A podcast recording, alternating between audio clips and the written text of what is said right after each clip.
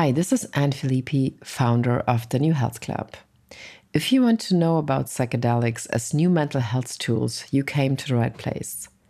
I talk to innovators, thought leaders, and disruptors creating the future of mental health and mental wellness. And we think that the future is already here. Hi, and welcome to a new episode of the New Health Club show. My guest today is Brian Muraresku. He graduated Phi Beta Kappa from Brown University with a degree in Latin, Greek, and Sanskrit, and he's been practicing law internationally for 15 years. In 2016, Muraresku became the founding executive director of Doctors for Cannabis Regulation. Their work has been featured prominently in the media.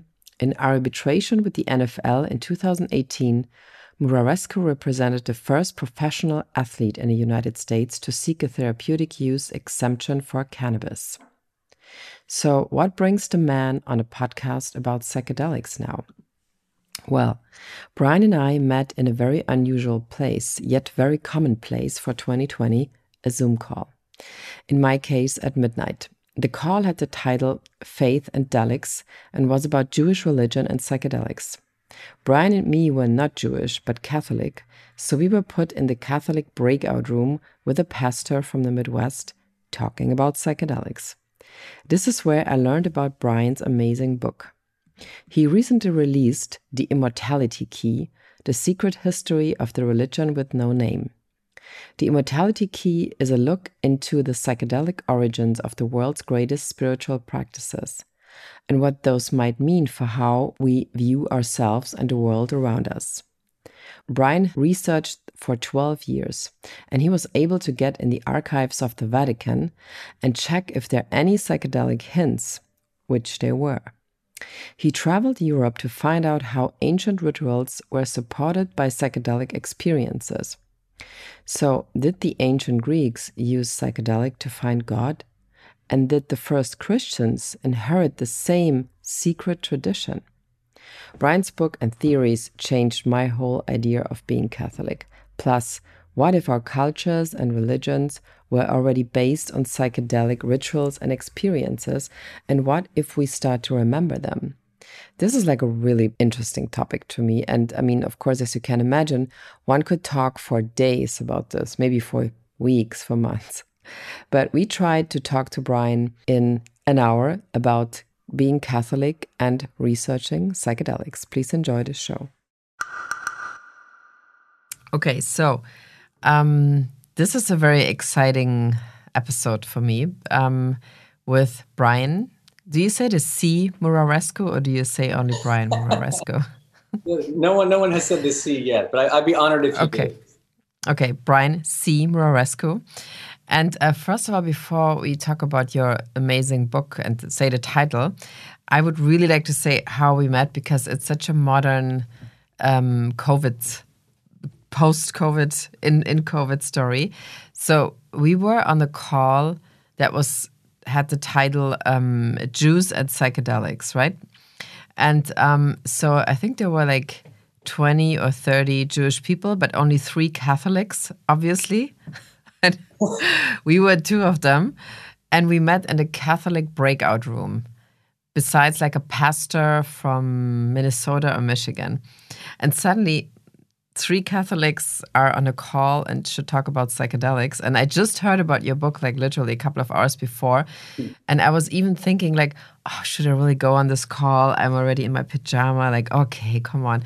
And then it was like the most fascinating 12 a.m. midnight call uh, with so many super interesting people. And this is where I learned about your book also, and um, which is called um, The Immortality Key The Secret History of the Religion with No Name. Right? Is that, that's, that's the whole title. That's it. So, and of course, since we are a podcast um, which is based on the story and the whole industry of psychedelics, um, this is what we're going to mainly talk about today, uh, which you kind of redefine, I would say, in your book, uh, and how Christianity is rooted in psychedelic rituals. So, please tell us how did you get to this topic at all and how did you connect dots that were seemed to be very unconnected for a long time? Uh, well thank you for having me. The the, the short answer is it, it's not it, it, takes a long time. It took 12 years mm-hmm. and the longer answer is i grew up watching indiana jones in the 80s the da vinci code when i was in my 20s and figured that was a pretty kick-ass job but it, it's hard to get paid to do that kind of stuff uh, so in my case despite geeking out on ancient languages for close to eight years. Uh, I went to law school and sold out to Wall Street, and you know just became a normal uh, tax-paying citizen, uh, and but but never left these mysteries behind. And so I was always fascinated by this crazy hypothesis from the, the 70s about the ancient Greeks maybe using drugs. I came out in 1978, a, an obscure little book called The Road to Eleusis, mm-hmm. which I think is less obscure today. Um, but it's uh, it was this this really interesting idea that um, an LSD type beer was consumed in what was essentially the, the ancient spiritual capital of of, of Greece uh, by by the best and brightest of uh, of the of the time, from Plato to Aristotle to Marcus Aurelius, right? And and the intriguing proposition that maybe whatever was happening there uh, would be inherited by the earliest Greek speaking Christians who as a good Catholic, you know, we're all mm-hmm. we're all Greek speakers, right? Paul's letters are written in Greek to Greek speakers, and mm-hmm. so there's an, there's an at least from the surface there's a connection there, um, and this is called the pagan continuity hypothesis. And so I refer to my book as the pagan continuity hypothesis with a psychedelic twist. The idea being going out and trying to find the hard scientific data to actually prove that one way or the other. I mean, make that hypothesis like a real scientific hypothesis, make it observable, testable, repeatable, falsifiable. And the way you do that, amongst other things, in my opinion, is through archaeochemistry, uh, which is looking into these ancient chalices, cups, vessels, testing them for organic contents, and finding out if, if they really were spiked with drugs. And so I spent 12 years and came up with uh, you know two hits that I present in the book, which we can talk about, which I think mm-hmm. establish a pretty compelling link between our ancient ancestors, drugs, and religion. Yeah, just just uh, tell us about them. These two. Sure. Let, us let us cut right to the chase. Let's cut yeah. right to the chase. Um, so this 1978 book, The Road to Eleusis, right? Mm-hmm. It's written by Gordon Wasson, Albert Hofmann, who is the first person to synthesize LSD, the brilliant Swiss yeah. chemist. Um, and Gordon Wasson, we should also say who that is because it's a very important person, kind of being um, a banker before, also, right? And just traveling to South America to have a mushroom experience. Right. I've always short version. I've, no, that's that's the great that's a great version. I mean, he's the he's the guy who put the psychedelics in the first psychedelic renaissance. I mean, he's he's mm-hmm. the guy who went to Mexico in 1958 and you know rediscovers uh, psilocybin-containing mm-hmm. mushrooms um, at this velada in Oaxaca, Mexico, under the tutelage of Maria Sabina. I mean, so uh, we we have uh, Gordon Wasson to thank for all these trials at Hopkins and NYU. And um, everything that's happening with psilocybin today really starts in 1955, or at least for us, restarts in 1955. Mm-hmm. Um, but it's interesting what, what he found there he he almost immediately suspected i'm glad you mentioned him because he i mean gordon himself suspected um, after he had these really intense visions um, which seemed to him more real than real right a, a, phenomenon that happens again and again and again in these modern psilocybin trials what they call the, the noetic sense the sense that you've tapped into the ultimate nature of reality the same thing mm-hmm. happened to gordon uh, except that he didn't just take it at that he, said, he immediately made the connection to eleusis which is what happened to me in 2007 when I started reading these psilocybin trials. Uh, it's fun. It was my, my very, very first reaction was something was happening there, partly thanks to Gordon, because Gordon is mentioned in the very first line of this article in The Economist, right? You don't expect to find, you know, drugs and God in no. The Economist. There was mm-hmm. this amazing article, The God Pill, that I read, and uh, it was published in 2006, and it mentions Gordon in the very first line. And I thought, this is the guy I was reading about you know, a few years ago, the, the mm-hmm. crazy mm-hmm. drug guy. Uh, and turns out he wasn't he wasn't so crazy. So it was actually Gordon and his reference in that paper that got me re-exploring not just the road to Eleusis, but I was I was reading everything you possibly could about drugs uh, and religion, and came up you know a, a, bit short because there wasn't much scientific data to prove it. So in their mm-hmm. book, they basically say that ergot, which is this naturally occurring fungus that ergot had somehow been used to spike this magical potion in Eleusis. I mean, for something like close to 2,000 years, which is which is crazy. Um, uh, and you know, it's it's hard to find data for that. So I was just scouring these archaeobotany journals, and I came across this phenomenal hit from 20 years ago. Uh, this team of Spanish archaeologists uncovered a site that could properly be called ancient Greek or at least Hellenistic, very much influenced by the ancient Greeks and their mysteries. and what they found was a chalice uh, which tested positive for beer and for ergot. Yeah. It's the very first uh, scientific data uh, for the, the proposition that some kind of ergotized beer was actually drunk in antiquity. It's just it's just incredible. So, but Eleusis, the, the first time I heard about this is I think when Amanda Fielding told me about it, the, the great, uh, you could say, grand dame of the first second, maybe psychedelic renaissance.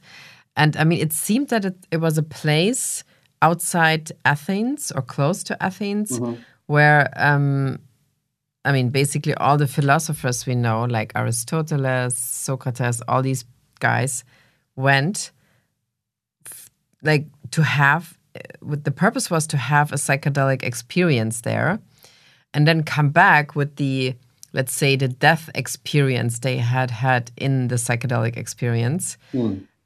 or the life and death experience, and then basically um, writing their their works of, of yeah literature or like philosophy under the like after the influence of psychedelics. I mean, is this is this like a too simple way to look at it that they went for the weekend to i mean i'm not going to say party but to to get high and have new ideas and come back and write the basic philosophy of uh, the european culture basically I think uh, Carl Ruck might might appreciate that description. So so Carl yeah. is the third member of this trio. We talked yeah. about Gordon Wasson, Albert Hofmann, and Carl mm -hmm. Ruck. Mm -hmm. At the time, was the youngest member of that trio in 1978. Okay. Only a couple years older than me at the time. He's now 85 years old. Uh, and he's dedicated his whole life to trying to prove exactly what you just said. Um, mm-hmm. the, the, but the idea being, and, and, part of the reason I studied Eleusis is because when you look at it, it wasn't quite a party scene. It was, you know, it was this really sacred affair. Uh, these initiates would march um, a half marathon, essentially, from Athens, northwest, all the way to Eleusis uh, twice. They would do it once and become like a first level initiate, and they do it a 2nd mm-hmm. time a year later around the fall equinox and then become a full initiate. And it only happened once in your life.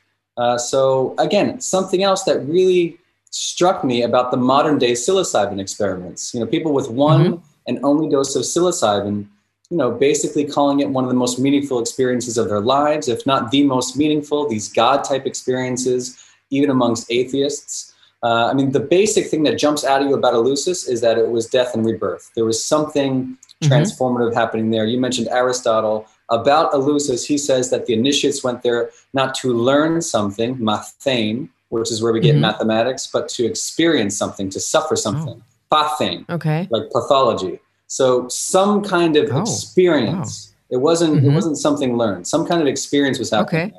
The controversy is whether or not drugs were involved, and the fact that we found this ergotized beer in Spain is, is really compelling. Um, you know, we can't extrapolate out and say every single initiate for 2,000 years drank an LSD beer and died and, and you know, resurrected. but, you know, there's a lot more, but we're just beginning, which is the fun part of this. I mean, we're just beginning to test these chalices. We're just beginning to really uh, re-walk the sacred road to Eleusis.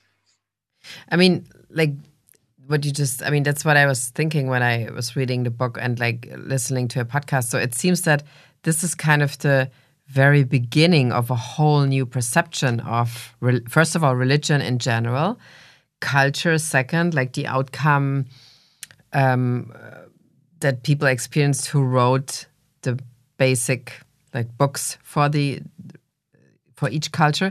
But i mean of course um, like growing up as a catholic person or woman. Um, so does it mean you have to completely reconsider your own religion, which would be which would be very fascinating? Is this what you think that will happen in, a, in let's say in the next 10, 20 years? Um, depending on what that reconsideration looks like, I, I think you know, I think I think I think religion, faith, and science too. Science. I mean, I think we should always be reconsidering. Um, yeah. Uh, I mean, the great part about science is that you can wake up any day and be proven wrong, and that's the whole point. Mm-hmm. As a matter mm-hmm. of fact, you should mm-hmm. want to be proven wrong. Um, yeah. Science lives and dies on the proposition that the, the, the next time a piece of evidence comes along to falsify everything you hold sacred, um, is a good day because it means progress. And I think uh, religion, that's interesting. I think religion can exist in the same framework.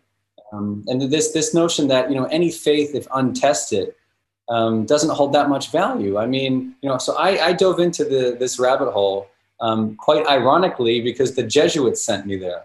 You know, I was I was taught Latin and Greek by Jesuits.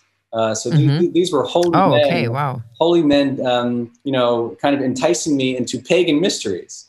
Um, and I kind of, you know, I definitely went off on my own little hunt there. But at, at, at its root, it's the same thing that happened um, in Central Europe in during the Reformation, which is trying to get back to the source of what Catholicism really is, right?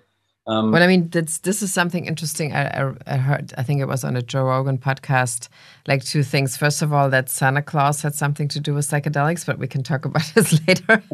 but, but I think in, in one podcast you said that, uh, if I remember this correctly, that um, the Protestant movement took out certain herbs and certain potions or psychedelics out of the beer or out of the um, yeah the fluids that you actually took medication with or were just drinking. So can, can you talk about that? That basically the let's say the um, protestant religion was kind of mo moving religion away from any kind of ecstatic i don't know experiences yeah, it's it's and you can Google and find this stuff. Actually, I mean, I, in my book, I say you know Google's not your friend. I mean, there, there are but but there, yeah. there, are, there are some things you can find, and there are some things you yeah. can. If you Google um, hallucinogenic beer, psychedelic beer. I mean, choose, mm-hmm. choose your favorite terms. You'll find some really yeah. interesting stuff. Uh, so, so Christian Ungermeyer and I were talking mm-hmm. about the Reinheitsgebot, uh, these purity. Yeah, yeah, yeah, of course, sure.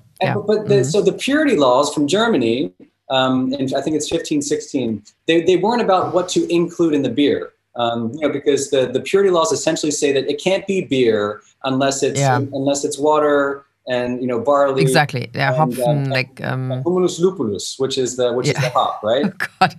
Yeah. But it wasn't. The hops weren't always there. The reason that the, the purity laws came along is because it was kind of this Protestant backlash against these Catholic, potentially mm-hmm. hallucinogenic beers. The Catholic Church had a monopoly on these infused beers, infused with all kinds of things like henbane and these weird things that pop up in the literature. And, and it mm-hmm. harkens back to the same kind of LSD or ergotized beer that, that we mm-hmm. found in Spain and beers across time. Um, we're still building the archaeobotanical evidence for it, but I mean, the, yeah. the, the stark proposition is that ancient beer and ancient wine were routinely spiked with this stuff. But I mean, this whole, how do you call it, botanical, how do you call it? But What you said, botanical evidence, kind yeah. of? Yeah. So, I mean, this is something that seems to, uh, just before we I, I, got on the podcast this morning, I read this on, Twitter, like how Monnica Williams, um, a doctor who's she's researching, um, uh, what's it called, um, race-based trauma, and she she was writing a blog post about certain substances and plants that actually were considered always under very racist Hmm. Um, let's say in, in, or in a racist context, and were actually, um, yeah, how could you tell? How could you say this? Like actually, um, people would say, well, only black people use these kind of plants because they're so right. like magic and right. so um, they're related to voodoo. Like so, it seems that there's a whole kind of rethinking of so many kind of very very um, stable ideas about our culture that is now just kind of getting researched, which is seems the kickoff to this seems to be the also the psychedelic renaissance. But I mean, let's come back to this beer thing because I think Germans will be very interested in this. That their beer once was was LSD, basically. So um, let's call let's let's say the situation is you're in Eleusis, you drink this beer, and so and do you have any research or theories what happened when you drank the beer? Did you was it like a like let's say related to a psilocybin experience, or was it a very different kind of yeah state of mind you you were in? See, that, is there any that, research? That is, that is the question. Um, okay. And I still, yeah. I, to be honest, I'll st- I, I still don't have the answer. Uh, yeah. As, as you probably and your audience probably knows, you know, ergolines, um, these ergot-derived alkaloids yeah. like LSD and others, mm-hmm. they're they're very different from the classical hallucinogens, um, like uh, like like DMT and psilocybin-containing mm-hmm. species. Um, we know, or at least we think, there was this death and rebirth experience, right? Mm-hmm. Now, how mm-hmm. how an ergotized beer would play is not entirely clear to me. As, as anyone knows, that when you start looking up ergot, uh, you find lots of funky things. As a matter of fact, in German, they have very colorful words for ergot, which ought to tell you about the experience, like Tollkorn and Totenkorn. Mm-hmm. Um, th- these are not oh, okay, these the are corn, not fun yeah. experiences when you're drinking Tollkorn. Uh, uh, that, that's crazy corn in English. Um, so mm-hmm. th- th- this stuff was was known, especially in the Middle Ages, for you know fits of hallucinations and and, and outbreaks of, of, of, convulsions and potentially gangrene. I mean, it's not a fun experience. So whatever that ergotized potion was, if there was an ergotized potion at Eleusis, yeah. um, they, they yeah. must have. Uh, there's there must be some chemical genius behind it to produce the right kind of experience that we would associate with like psilocybin today, for example. And I, I still don't know what that is. I talk to all kinds of chemists who have ideas about mm-hmm, what that could mm-hmm. be and uh, folks are always pointing me towards LSA, lysergic acid amide, instead of LSD. Mm-hmm. It's, mm-hmm. it's, a possibility. Whatever was happening was profound, was life changing, and Ruck says the culminating experience of a lifetime. But but aren't you all also fascinated by the idea that so many decisions, like war decisions, religious decisions, must have been made under the influence of this LS, let's call it LSD beer? I mean, this is like something. If you really think what what certain decisions, like for example, in in times of um, Alexander the Great. I'm just saying this because my name is Filippi and it's from this town in Macedonia. That's right. That's but right. I mean, I always try to imagine, like, um, after reading this, how how the political decision making was maybe also um, influenced by psychedelic potions, which we but which we don't know yet. Maybe, well, if not, actually. right as as a philippos, as a philhippos, a, a, horse lover, as a horse lover. Yeah, exactly. Um, in in the ancient times, I mean, it wasn't just um, wasn't just psychedelic substances per se, and this this is always the point I come back to about Christianity too. What, mm-hmm. what we can say is visionary experiences whether drug induced or not, whether drug facilitated or not. I mean, you think about like you said, state decisions, and I, mm-hmm. I was mm-hmm. thinking about the oracle at Delphi, I mean, we know yeah, that yeah. like very bureaucratic, like the approvals of state constitutions and Sparta were sent to a prophetess who was supposed to be communicating the words of a god. And, and this is mm-hmm. how they this is how they ratified constitutions. I mean, this stuff, and it wasn't just at Delphi. And I talk a lot about the pre-Socratics in my book. We've been, we've been focusing on Plato and classical Athens, mm-hmm. uh, but mm-hmm. I, I, cite the scholarship of this this uh, incredible uh, his historian, scholar, prophet uh, Peter Kingsley, who writes about the pre-Socratics like Parmenides, Empedocles, Pythagoras. And what they were doing were these incubation techniques. I mean, this uh, ancient Greek meditation of going into dark places. In fact, his book, In the Dark Places of Wisdom, is like spectacular. So that they were okay. going into these these caves or lairs, or even in Pythagoras's case, his basement. He built, you know, a chamber in his basement in Italy to lie down still and motionless and enter into these trance states. And if you extrapolate that out far enough, I mean, Kingsley would say that these are the sacred roots of Western civilization. This is where democracy, the arts and sciences, and the university comes from. Is from these these trance states, you know, these mystical states. So, meaning, it, I mean, it sounds like what you're describing could be uh, from the Netflix show from Chelsea Handler, where she goes on an ayahuasca experience, mm. lying on her alone in a room, like on a back, and just having experiences that lead you to decision making. Right? I mean, this this would be like the core, the core structure of how how psychedelics were used. Also, maybe. I think exactly. I like that how they were. I mean, whatever, however they were used. there seems to be a purpose behind it. it and you know, I use yeah, the word ritual, exactly. Yeah, I use the word ritual in the book copy. I call this some of the first evidence for the ritual use mm-hmm. of psychedelics. Mm-hmm. Um, you know, especially that that beer in Spain. It's just it, it's full of ritualistic elements. You know, incense yeah. being burned and dogs being sacrificed and and women mixing wow. beer. I mean, it wasn't it wasn't just a random cup in a random place. I mean, this stuff was exactly just like at Eleusis. There was um, a lot of ceremony and thought and, and methodology that I mean, like a science of spirituality, if you want to call it that. Well, I mean, uh, since you're a Catholic too, so I mean, if I think about my history as a Catholic person, like you have, like the, the, the earliest memories are the ones with the when I was like seven or eight, I think, and the, the ceremonies were so powerful. Mostly when the priest was going around with this, how, how you how you call this? Um, it's also a corn if you if you set it on fire. Like in Germany, it's it's it's Weihrauch. Uh, frankincense. Um, yeah, I think yeah. And then like the whole church was like this, and then so th there were already moments of yeah, kind of when you think about this from from today, it's really like wow, there was a very special um, kind of spiritual enhancement mm-hmm. in this in this uh, in these moments. And it was not just like you go to church you listen to somebody you go out. And uh, and then also if you if you start the holy communion and you get trained for this and you put on the i mean you're marrying jesus of all people like in this white dress. And it's like like a, a year of preparing for a ceremony.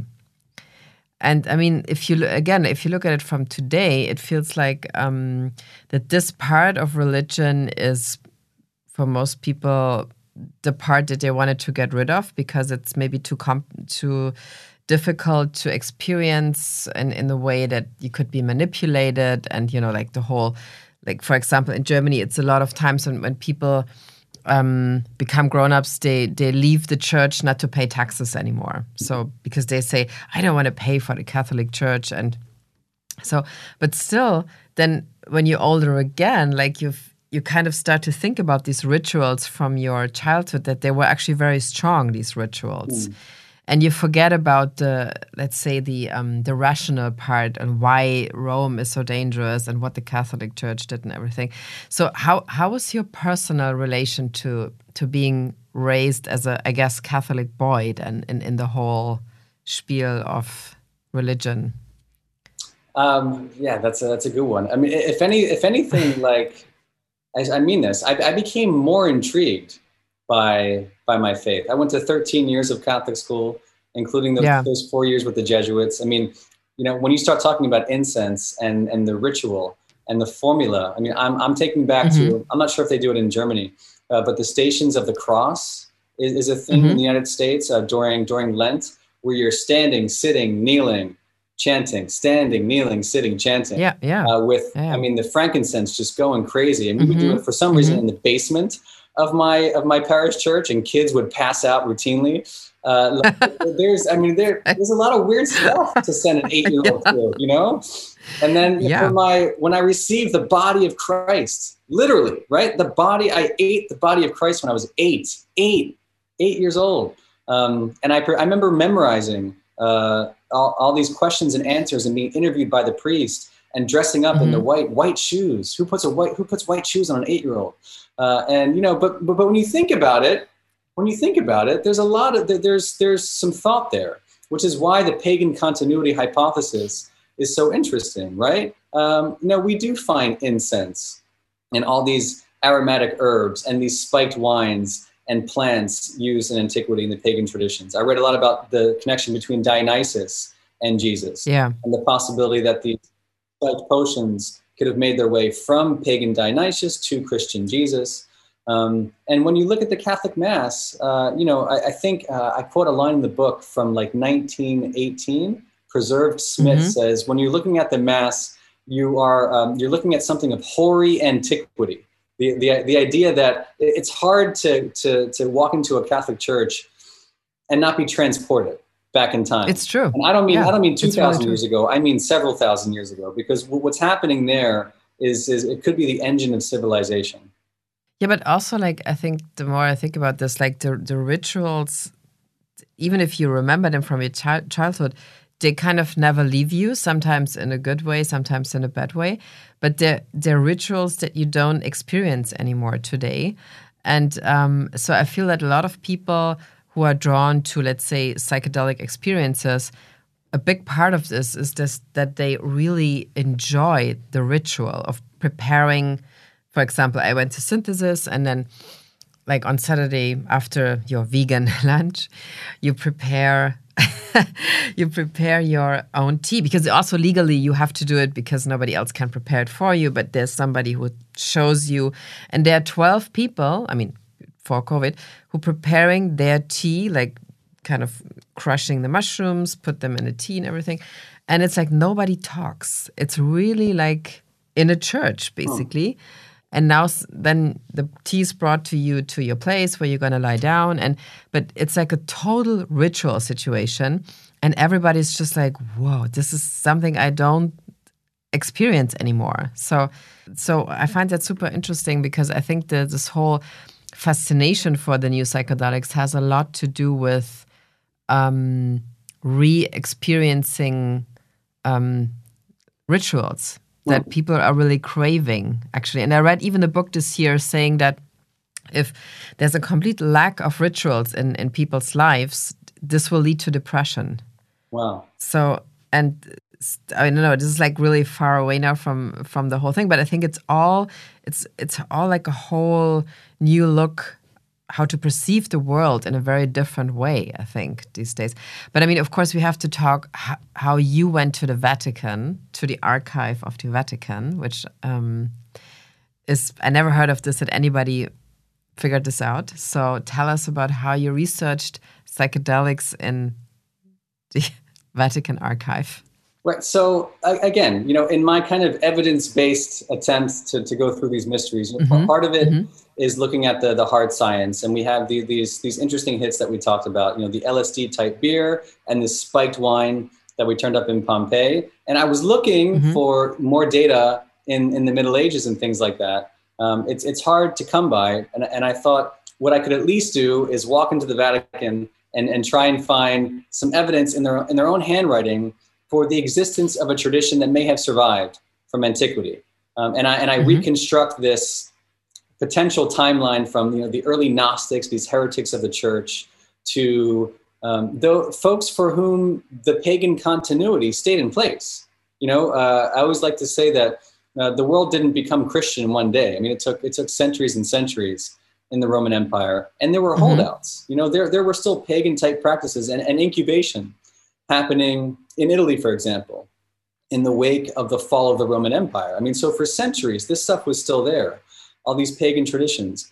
And I follow them into the high Middle Ages and witchcraft and this notion of uh, traditional medicine. And obviously, because a lot of my book is about women preparing these potions, I wanted to see if there was evidence for that. Um, so I went into the Vatican secret archives, uh, which is which is not easy to do and uh, I was reviewing mm-hmm. uh, the manuscript, uh, basically the indictment against Giordano Bruno, perhaps the, the most notorious wizard, warlock mm-hmm. Uh, ever mm-hmm. detained uh, and, and eventually executed by the Catholic Church in 1600. And there's some interesting language there about his views on the Eucharist. Uh, we don't have all the details, but clearly his views on the Eucharist, which he which he called idolatry.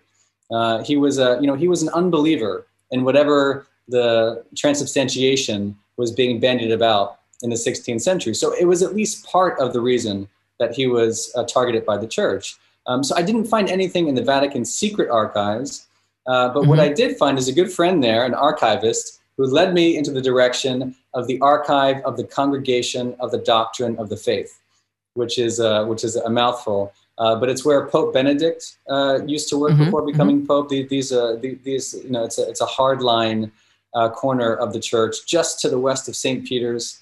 Um, it's this uh, beautiful um, saffron bricked building where they have the um, uh, files of the Inquisition, uh, which is wow. I mean, from you know from the actual uh, trials. And uh, what I was interested in is finding evidence for the use of these things, whatever that is, the drugs, compounds, mixtures, by women. And I and I found some things. I mean, thanks to uh, an Italian scholar. Uh, he led me on the path, and I was sitting there paging through this 16th century manuscript. looking at a woman named Lucrezia who was targeted what by the Inquisition in Tuscany for mixing up wine with ivy, uh, mixing up a special incense and spiking it with her own blended magical herbs, stealing the Eucharist from the church and repurposing it for God knows what purposes, and, and boiling up some kind of weird unguent in which lizards were the active compound. I mean, so, you know, right there in the Vatican, you know, in black and white in their penmanship, uh, evidence for the use of some kind of funky tradition. So that sounds like witches created psychedelics. I mean, it sounds like a proper uh, witch profile you're describing.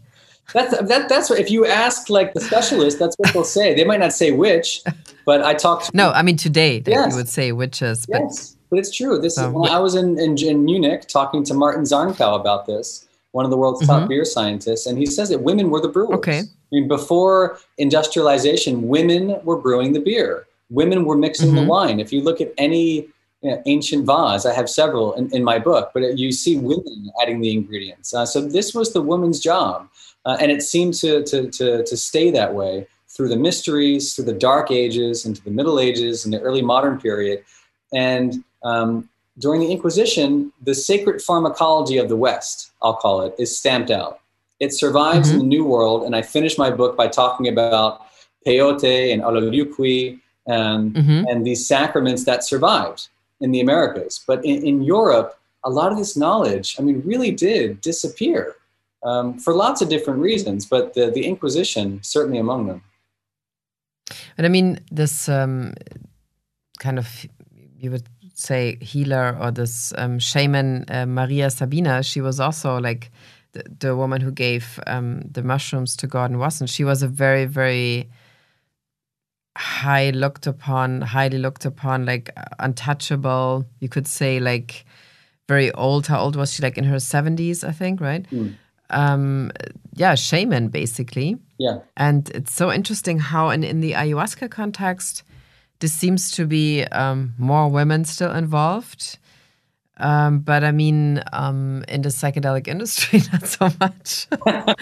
so, but let's see. I mean, this might change too. But I mean, I love this one thing you said like the first temple was the first bar. Mm. So, this, I love this because it's so you immediately have like an image from Indiana Jones when he comes to a temple where there's a bar.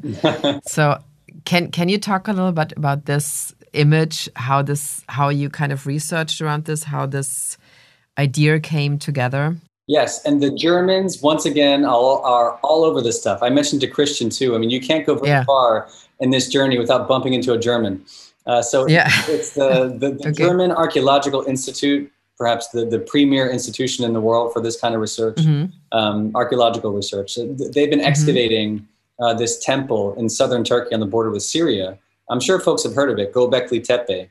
Um, if you just look up Gobekli Tepe in Turkey, you'll see. I, I, think it was the Smithsonian who dubbed it the world's first temple, which which I love. Um, and I threw in the world's first bar because this same German Martin Zarnkow uh, tested some of these giant limestone troughs and barrels back in about 10 years ago. They published it in mm-hmm. 2012. What he found were the initial um, indications of calcium oxalate, which, which is beer fermentation. So we think, mm-hmm. and there's more data coming out on this soon, but but but we think that there was uh, big vats of beer being brewed at this temple 12,000 years ago at the moment when we go from hunting and gathering to settled agricultural life. It's called the agricultural revolution.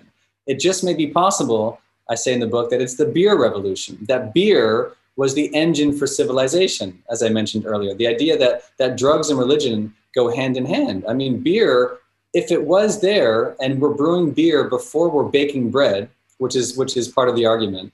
If we're brewing beer, it, it doesn't mean it was like some pastime. It means it was a sacrament in, in the fullest sense of the word. And based on reconstructions of everything else that was happening at Göbekli Tepe, like ecstatic dancing, says the German Archaeological Institute, uh, a skull mm-hmm. cult. They found skulls with holes drilled into them. They thought skulls were being hung from these uh, megalithic pillars. I mean, if all this stuff is happening and beer is at the middle of it, I mean, it wasn't just a party. Again, it's not just a party drug. It's it's some kind of ceremony, what the what the Germans say, for the living to interact with the dead. It's for the living mm-hmm. to, it was a pilgrimage site for them and for some reason to find contact with, um, I mean, we say the gods today, they would have understood that as the ancestors, the immortal ones. The Greeks and the Romans had the same, the same idea that, that our dead, that human dead people, when they cross over, become gods, become immortals. And you can contact mm-hmm. them to find knowledge. I mean, really, really spooky stuff. So, I mean, but this is also something very important in your book that the the state between life and death, or like death per se, like looked upon very differently than we look look at it today. You you talk a lot about this, but also like it's interesting how um, people have in a psychedelic experience, they kind of you could say, I mean, they die as the person who they don't no longer want to be, which I, I, I had that experience. And then they see themselves as the person that they know they actually are, mm. but they just couldn't see that person before. So, and when I had, I had a, a, guided LSD experience, and this is exactly what happened to me after five minutes. Mm. And I mean, I kind of died as the person who was no longer interesting for me, and I came back as yeah, as a pregnant woman with twins and Jewish and whatnot. So I was a completely different thing.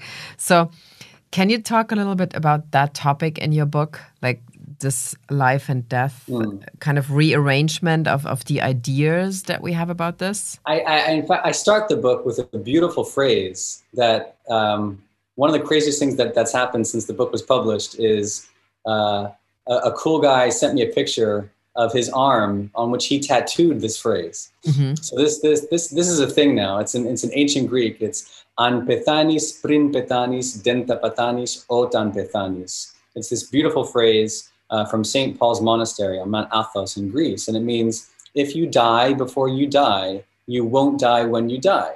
That's kind of the whole theme of the book. I mean, and that, by the way, is the immortality key. Mm-hmm. It's not necessarily drugs mm-hmm. or a drug facilitated mystical experience. It's that die by any means before before your actual death. And there's this sense that you found eternity, that, that you've that you've acquainted yourself with the other side when it matters, which is which is here and now. And that could be a near-death experience.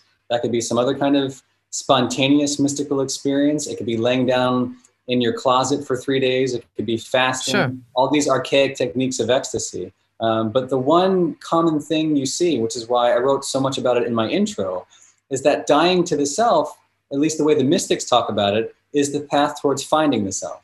Uh, and that only by dissolving who you think you are, that sense of the ego, and, and to the point where it's uh, Bill Richards at Hopkins says it has to be acutely and terrifyingly real, right? You have mm-hmm, to believe mm-hmm. you are dying. Everything that you think yep. you are has to disappear. And in its wake, yeah, you you wake up pregnant with twins. It's uh, it's it's magic. And it's the best experience. I mean, it's a very very positive experience.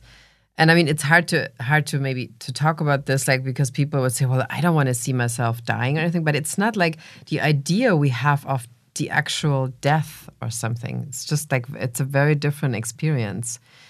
But I mean, if somebody has somebody very Catholic reads your book, so they just basically would totally have to review their um, ideas about their own religion. I mean, you really can say that because it's profoundly researched. You you researched it for like twelve years. You were working on it, and I was thinking immediately. So, like, let's say ten years fast forward, you're you're the new Catholic philosopher and like scientist and whatnot. So, but do you think there could be something like a like a new kind of like almost like a situation like in um what's the the movie The Name of the Rose mm-hmm. where the Catholic Church tries to keep away the new knowledge coming through because I can really imagine that really high profile Catholic not even priests, like bishops or like the Pope. I mean, the Pope seems to be pretty open minded. I hope he's still there. He's from South America when he's going to read your book. so, but do you ever think there will be like a like a new um yeah movement where the church tries to make this new knowledge which i think would be a big change i mean in this whole idea of being catholic do you think this will ever be possible that this will be happen, or is this no longer possible these days? I think it's very possible. Um, and I didn't, it is, you know, I don't, yeah. I don't present this book. I don't talk about it. And as you're about to hear right now, I try and use very diplomatic language when I refer to this book mm-hmm. and the role of the church in history, by the way. I mean, a lot of this is just uh, truth and reconciliation when it comes to the role mm-hmm. of women in the church. Um, has yeah. nothing to do with the, with today's leadership or the Pope or the cardinals or the hierarchy of mm-hmm. today's church at the Vatican and elsewhere. It's, it's not, it's, it has nothing to do with that.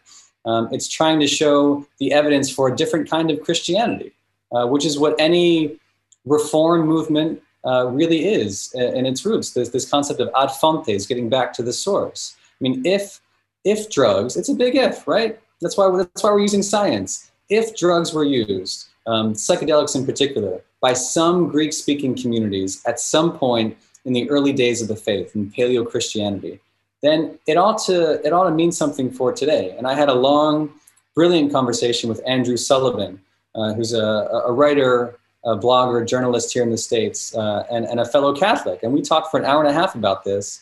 And at the end of it, he says, "Well, you're not saying anything very revolutionary at all, are you?" Uh, and I think the answer, no, I'm not. I'm not claiming that.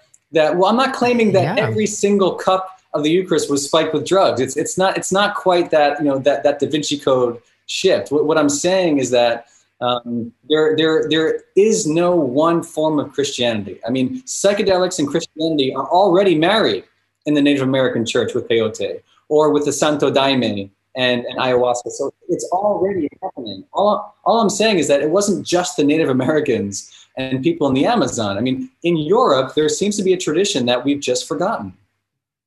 Yeah, but I mean the, the I mean I have this Roman Catholic background and there is a very clear a very clear idea of how Catholics should be and how this works. There's no room for interpretation whatsoever. So but I mean um but this is I mean before we come back to your, your personal idea about this so i mean but this is happening also in other religions like we said earlier very shortly there there's an article in double blind uh, double blind recently what's called um, L'chaim psilocybin, which was a great article from um, one of the editors. Um, describing exactly also that like Judaism also is getting closer to their spiritual and meaning psychedelic experiences. But I mean, so you i mean I, I, heard this in a joe rogan podcast that you kind of wanted to stay away a little bit from this from your personal experience to focus on on the on the scientific point of view but now you're basically free to go right? Now you can experiment with everything That's what everyone keeps saying. Now I'm free. Yeah. As, as so what, what is your first what is your first adventure gonna be like? I mean the, the peer pressure think? the peer pressure is just it's it's, it's insanely high. It's intolerable. yeah. It's intolerable, especially from the Germans. Um, yeah. Uh, it's, it's coming. It's coming. I, I still think we're at a moment okay. where um, this this this this topic is generally filtering its way into the the conversations that ought to take place at the world's mm-hmm. leading universities and laboratories. And we know that the psychopharmacology has been doing its thing for, uh, in the modern iteration, 20 years. And it seems kind of crazy that we're not quite there yet, but we're on the precipice of something. Um, where uh, you see what happened in Oregon, right? Uh, with regulating yeah, psilocybin sure. for therapeutic purposes. Uh, people expect the FDA, for example, to approve psilocybin mm-hmm. for one clinical condition or another. I say in the book, perhaps within the next five years. Uh, I mean, so mm-hmm. we are on the cusp of a drastic change in mental health care. We, we know that. Uh, so you know, I'm, I'm close to my experience. I don't think we're quite there yet. Just just give me just give me a, a couple days here. We you know there, there's something. Okay, but what do you fancy? What what drug do you fancy? Uh, like just from hearing about it. Yeah, definitely. I mean, my answer is almost uh, definitely psilocybin. Um, mm-hmm. for, I mean, for, for a million reasons, for a bit, uh, mainly, mainly because of all the research. I mean, number one, it's mm-hmm. why I went down this rabbit hole. I, I think they've developed uh, at Hopkins, NYU, and elsewhere. There, I mean, there's mm-hmm. this protocol. I mean, just you know, it's it's it's almost stupidly obvious. Uh, they've developed some kind of protocol where three and four people exit saying they've had this this transformative mystical experience, and I think it has to do with the way they screen their patients and I think it has to do with the way that they, they, they lead these volunteers through this experience, develop this trust. I think that's a big part of it. What I would like to see is some of our if not Catholic, then some of our sacred, you know, element, the things that I remember from, from childhood. I would love for some incense to be burned. When I smell frankincense, it's probably the same for you. When I when I smell course, frankincense, yeah. it takes me right back to being a kid. I would love for frankincense to be all over that room. I even have like the muscle memory that my knees start to hurt because you were kneeling, wow. like you described it, on this on this wood bench. Wow. And like, and I, if I do a yoga pose, that's the first thing my brain, where I'm kneeling, like in child's pose, like my brain says, "Well, you know that from kneeling on the wood bench, that was very painful for like half an hour." Wow, so. I know exactly what you're talking about. exactly. this is why why we were at the Catholic breakout room.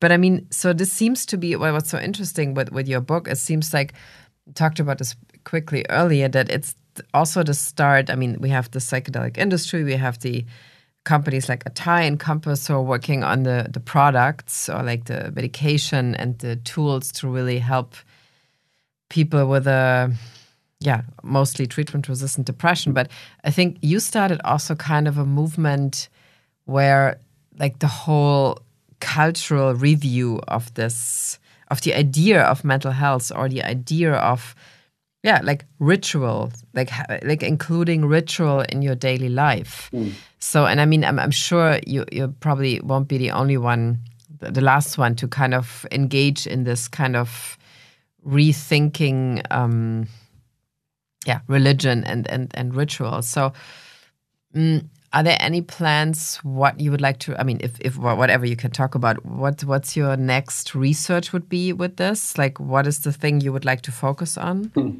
after this uh, i'm not yeah i'm not sure what i can what i can mention but i will say no i mean just what you have, whatever in, you in broad strokes there's lots of initiatives uh, in the works yeah. uh, involving uh, some of the country's leading institutions and inc- including sister mm-hmm. institutions around the world who I think ought to be taking a look at psychedelics um, for I mean for lots of reasons, but because psychedelics are this weird thing. They're like they're a lens um, to study uh, knowledge. They're a lens to study consciousness, and they're they're a lens mm-hmm. to study the human condition.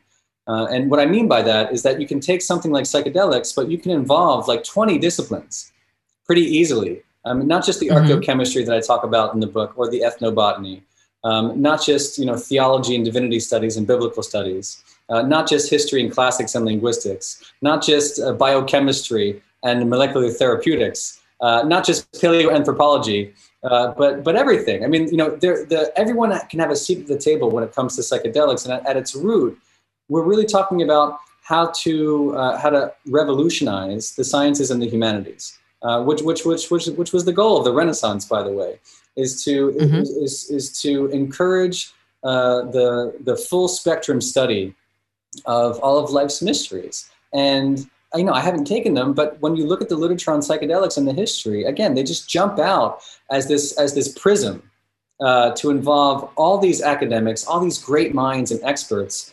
And my, my, my hope is that by, by combining all these resources, maybe we can not just take psychedelics forward, but the way we do science forward, or the way we think about medicine, or the way we think about religion uh, I really, I really do think that we're living through a transformative decade where mental mm-hmm, health, mm-hmm. Uh, medicine, and religion do not look the same in 2030 as they do right now in 2020.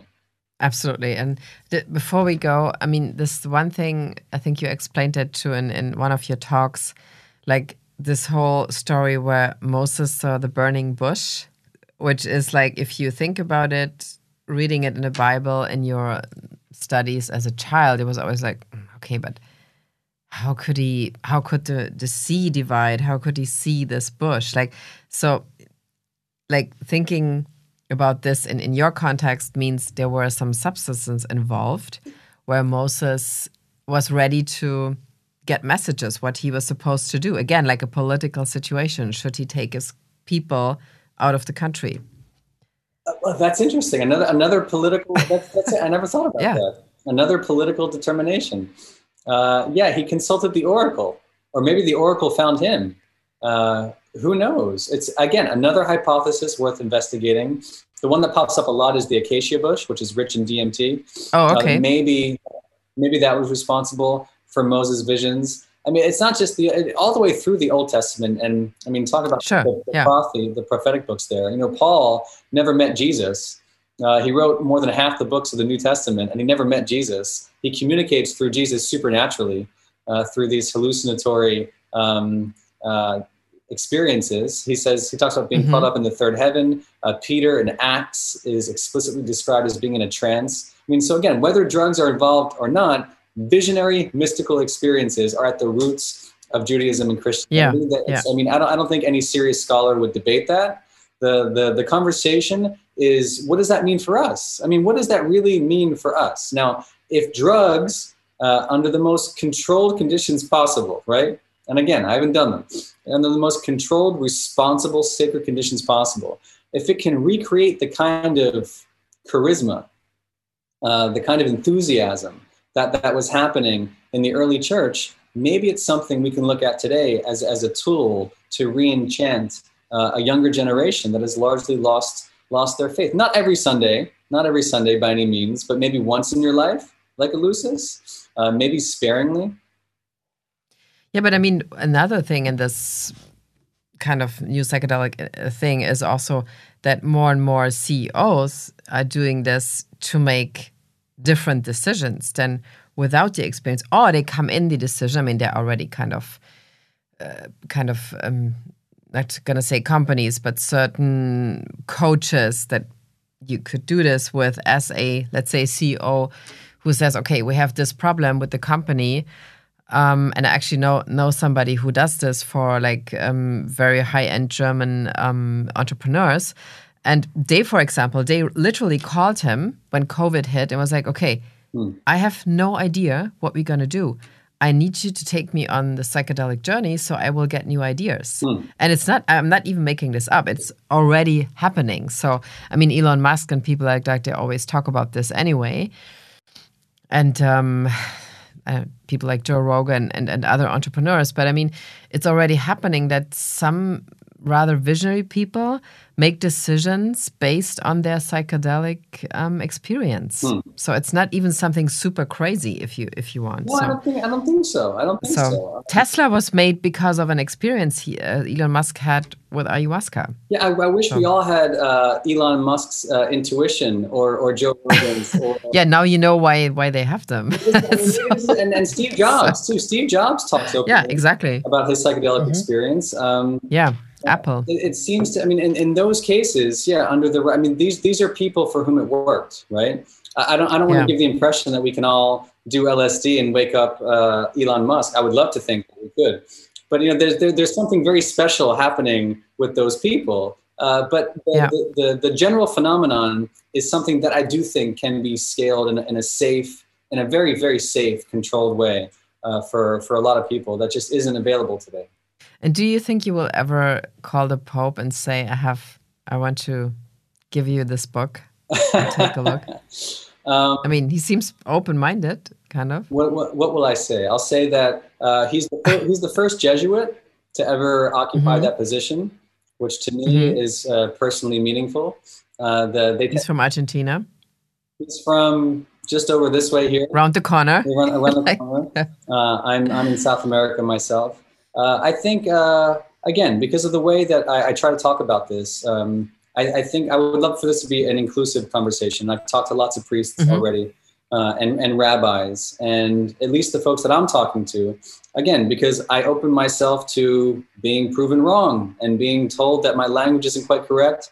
And when folks correct me, I'm happy to, to take it. What, what interests me is the conversation. It's, it's not even a debate. It's what interests me is dialogue, conversation, about the roles of these substances, not just in antiquity, but in the future. And for that reason, because I think this could be a benefit to the church and a benefit to all organized religion, I would hope that that Pope Francis would engage the conversation. I'm sure he would.